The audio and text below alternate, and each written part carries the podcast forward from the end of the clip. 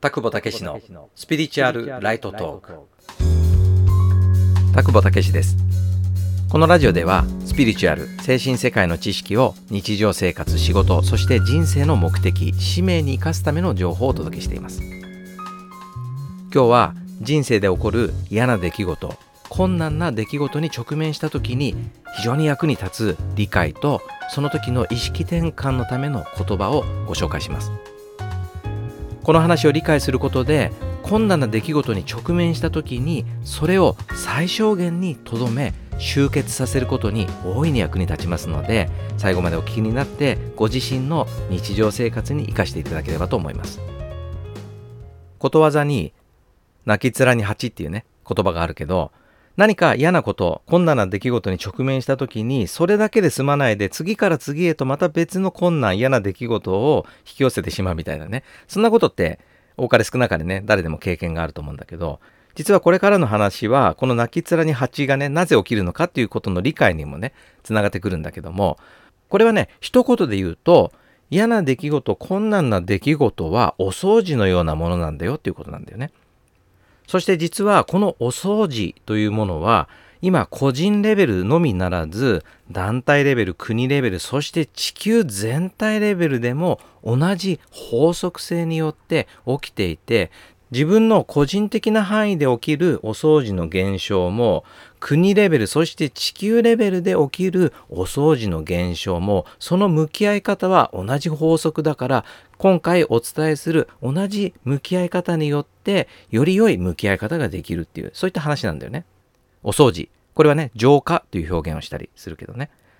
このね浄化という言葉はよくスピリチュアル精神世界でね使われる言葉で中にはね、なんかスピリチュアルとか精神世界って何でもかんでも浄化で片付けようとするってね、そういう反発心が出てくる人、まあ何人かね、会ったことがあるんだけど、もしそういう反応する方がいたとしたらね、これはあくまでも、これからの話は家庭として受け止めることをね、お勧めします。家庭、つまり仮にそうだったとしたらっていうね、そんなような受け止め方で、それよりもこの話の趣旨にね、意識を向けていただいた方がいいと思うんだよね。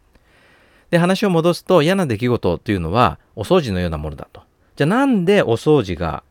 起きているのか？まあ我々の日常のこの部屋がね、ゴミが溜まってくるっていうのは理解ができると思うんだけれども、じゃあどうして地球にお掃除しなきゃいけないゴミが溜まってきたのか、そしてそういうゴミが溜まってきたことをお掃除することと、我々一人一人の目の前の困難な出来事、嫌な出来事が関係があるのかっていうね、そういった疑問もあると思うんだけど、その辺についてね、解説をしていきますね。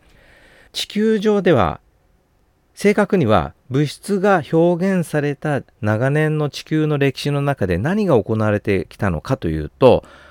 その人類というね視点から簡単に捉えるならば人類が自他を分ける心分離意識分離感エゴこういう物事を分ける私とあなたそしてそれぞれが個々の表現をする命がいろんな生命としての表現をするこの地球上で分離してるがゆえにできるいろんな経験をしてきたんだよね。分離してるがゆえに人々がね、例えば愛し合ったり支え合ったり励まし合ったりとか認め合ったりとかいろんなそういうポジティブな意味でのね経験もできるけどでもネガティブな感じから言うと争い戦い奪い合い憎しみ合い恨み、嫉妬、いろんなね、そういう感情も出てくるね。そういうネガティブな側面もあって、特にこの分離ゆえに生み出されてしまったネガティブな想念、ネガティブな感情というものが、どんどん人間の想念が見えない領域にエネルギーをどんどんね、そのネガティブな想念のエネルギーを注ぎ込むっていうね、そういった歴史の積み重ねがあるんでね。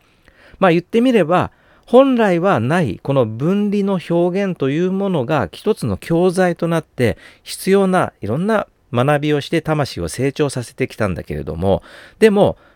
その学びのプロセスでいろんな散らかしてしまったものをちゃんと掃除してきれいに片付けてそして初めて次なるステージに移っていかなきゃいけないっていうねそんな例えでね理解してもらえればいいんだけども地球が大いなる変容表現領域を変えようとしてる。そういうところに直面した時にお掃除をしてるわけなんだけどそのお掃除があまりにも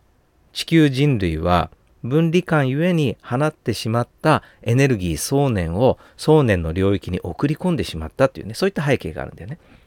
で、この総年の領域をね、誘拐って言ったり、まあ、アストラルレベルのね、すごくこの下の方の荒い波動領域にね、人類がね、分離感ゆえに、どんどんどんどんそこにエネルギーを注ぎ込んでしまったがゆえに、まあ、今でも雨が降ってきそうなね、雨雲みたいなもんだよね。そういったものを作ってしまったということなんだよね。で、この波動の領域があると、ちょうど太陽をその光を遮る雨雲のように本来の宇宙全体の計画というものも遮るようなそういった作用があるのでそこを晴らしていかなきゃいけないお掃除をしていかなきゃいけないそしてそもそもこの人間の想念の仕組みというのは一度放たれたエネルギーが最終的には減少化されてそして消えていくっていうねそういった仕組みがあるんだよね。減少というのはね必ずしも物質次元だけではなくて精神領域でも減少化されて消えていくようなものもあったりするんだよね。だから人間が放ったこの想念を最終的に減少化してお掃除していくそのプロセスの中で全部が物質的な次元まで減少化されてしまったらそもそも地球そのものが耐えられないぐらいの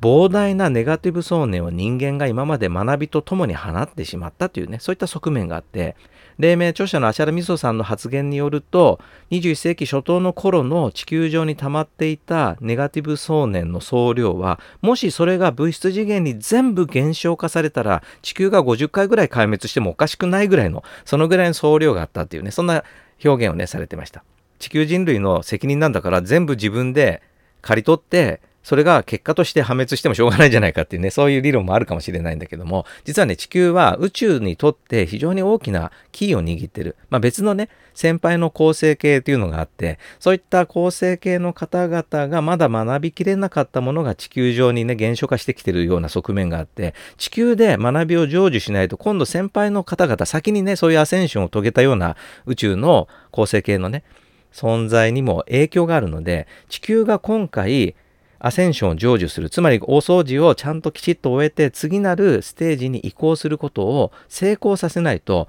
地球だけの問題じゃなくてね、他の構成形にもまあもっと言うと宇宙全体にもいろんなマイナス影響があるから失敗ができない。まあそれでも今までね、いろいろと失敗をしてきた人類の卒業の失敗という歴史もあるんだけど、今回はそもそも物質次元が移行しなければいけないっていうね、地球の物質次元が始まって以来のもう大イベントだっていうね、そういったこともあって。話を戻すと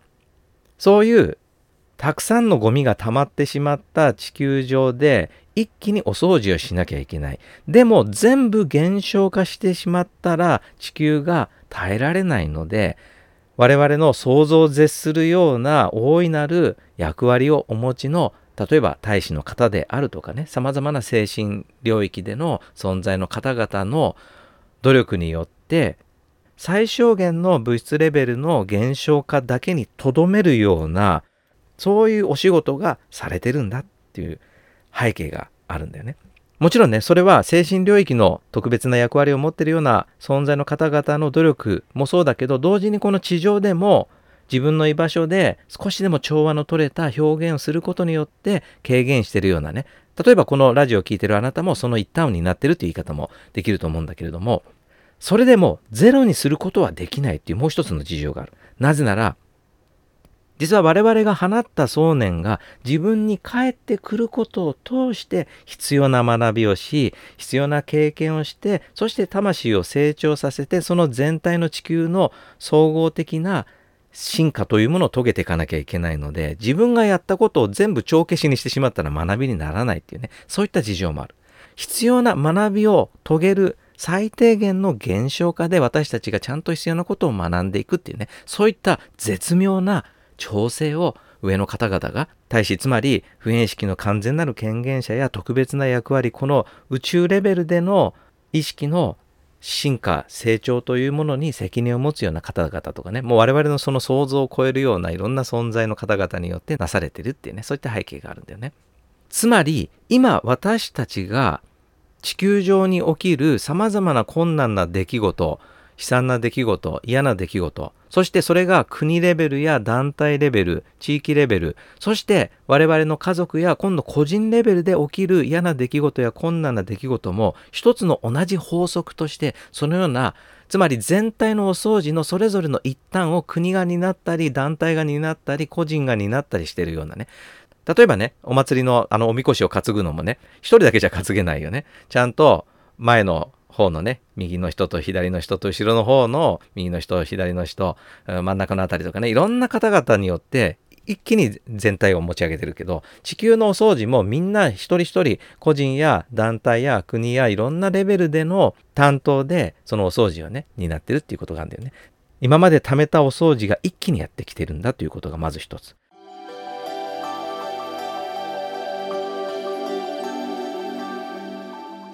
だけど今我々が物質的なレベルで見えているものは本来例えば全部で人間が人類が100の想念ネガティブ想念を放ってしまったとしてもそのうちの100分の1とか1000分の1とか1万分の1とかそのぐらいそのことを通して学ぶ最低限の現象だけが現れてきてるんだよということが実際に我々が目の当たりにしている現象だということです。だから本来はこの10倍、100倍、1000倍、1万倍のことが起きてたかもしれないのに、これだけで済ませていただいたんだというのが真実の捉え方なんだよね。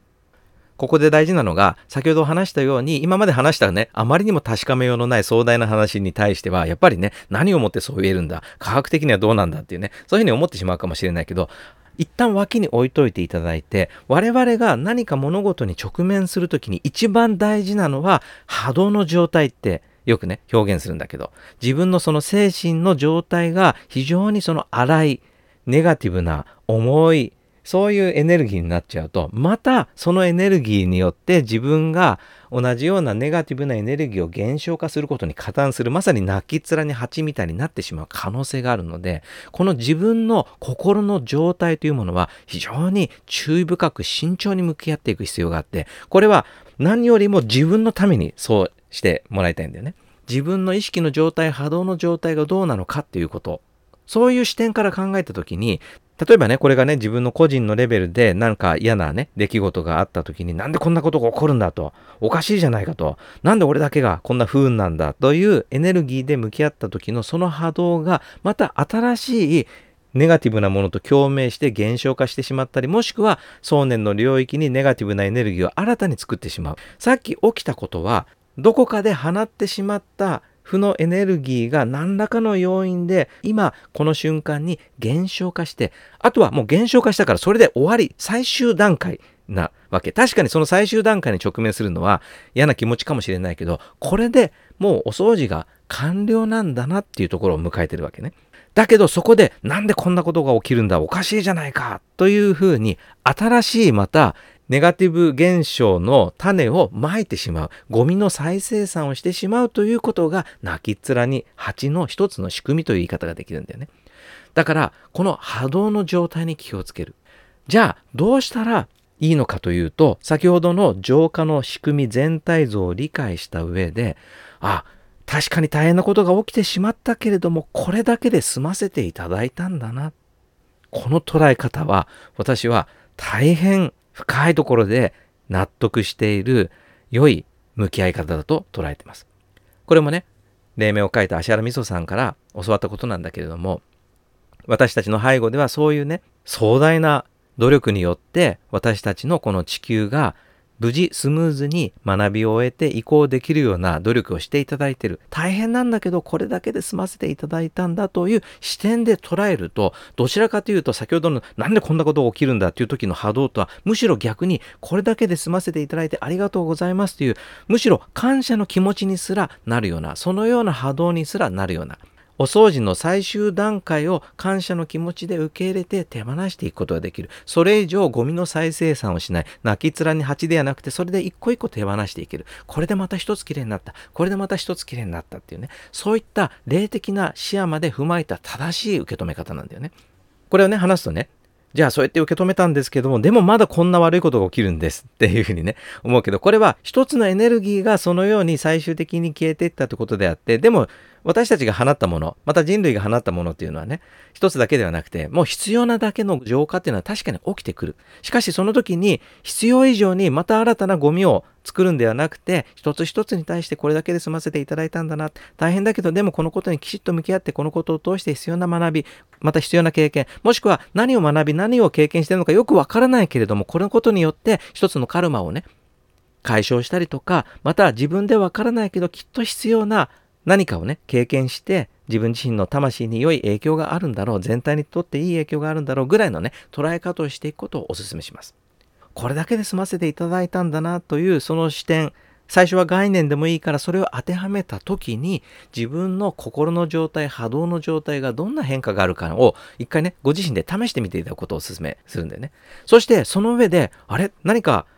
こんなこと起きやがってって思ってる時と違うぞってなったら、それはね、深いところと、それが真理が共鳴してる証でもあるので、ぜひね、いろんなことに当てはめていただきたい。そして、そうなると、あ、これだけで済ませていただいてありがとうございますって自然に感謝の気持ちで受け止められるようなね、そんな自分にも気づいていけるんじゃないかなって思うので、試してみてください。この捉え方を私は100分の1ディスカウント理論と名付けて多くの方にお勧めしています。このような捉え方で困難な出来事ネガティブな出来事嫌なことに向き合っていくことによって今全体に必要な浄化がどれだけ促進されるか分かりません。そして何よりもあなたの日常生活に調和をもたらすことにつながっていきます。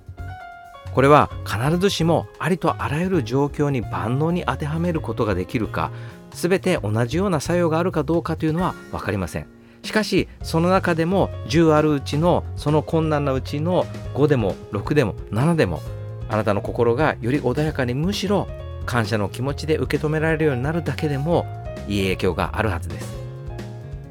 今日のお話は以上です。参考になりましたらいいねやコメントでお伝えください。またチャンネルのフォローもお願いします。このラジオではスピリチュアル精神世界ジャンルの疑問質問なども随時受け付けております。そして私が普遍意識本当の自分を悟るその方法をブログ記事や無料のメールセミナーでも公開していますのでご興味がありましたら概要欄からチェックしてご登録ください。それでは次回の放送をお楽しみに。ありがとうございました。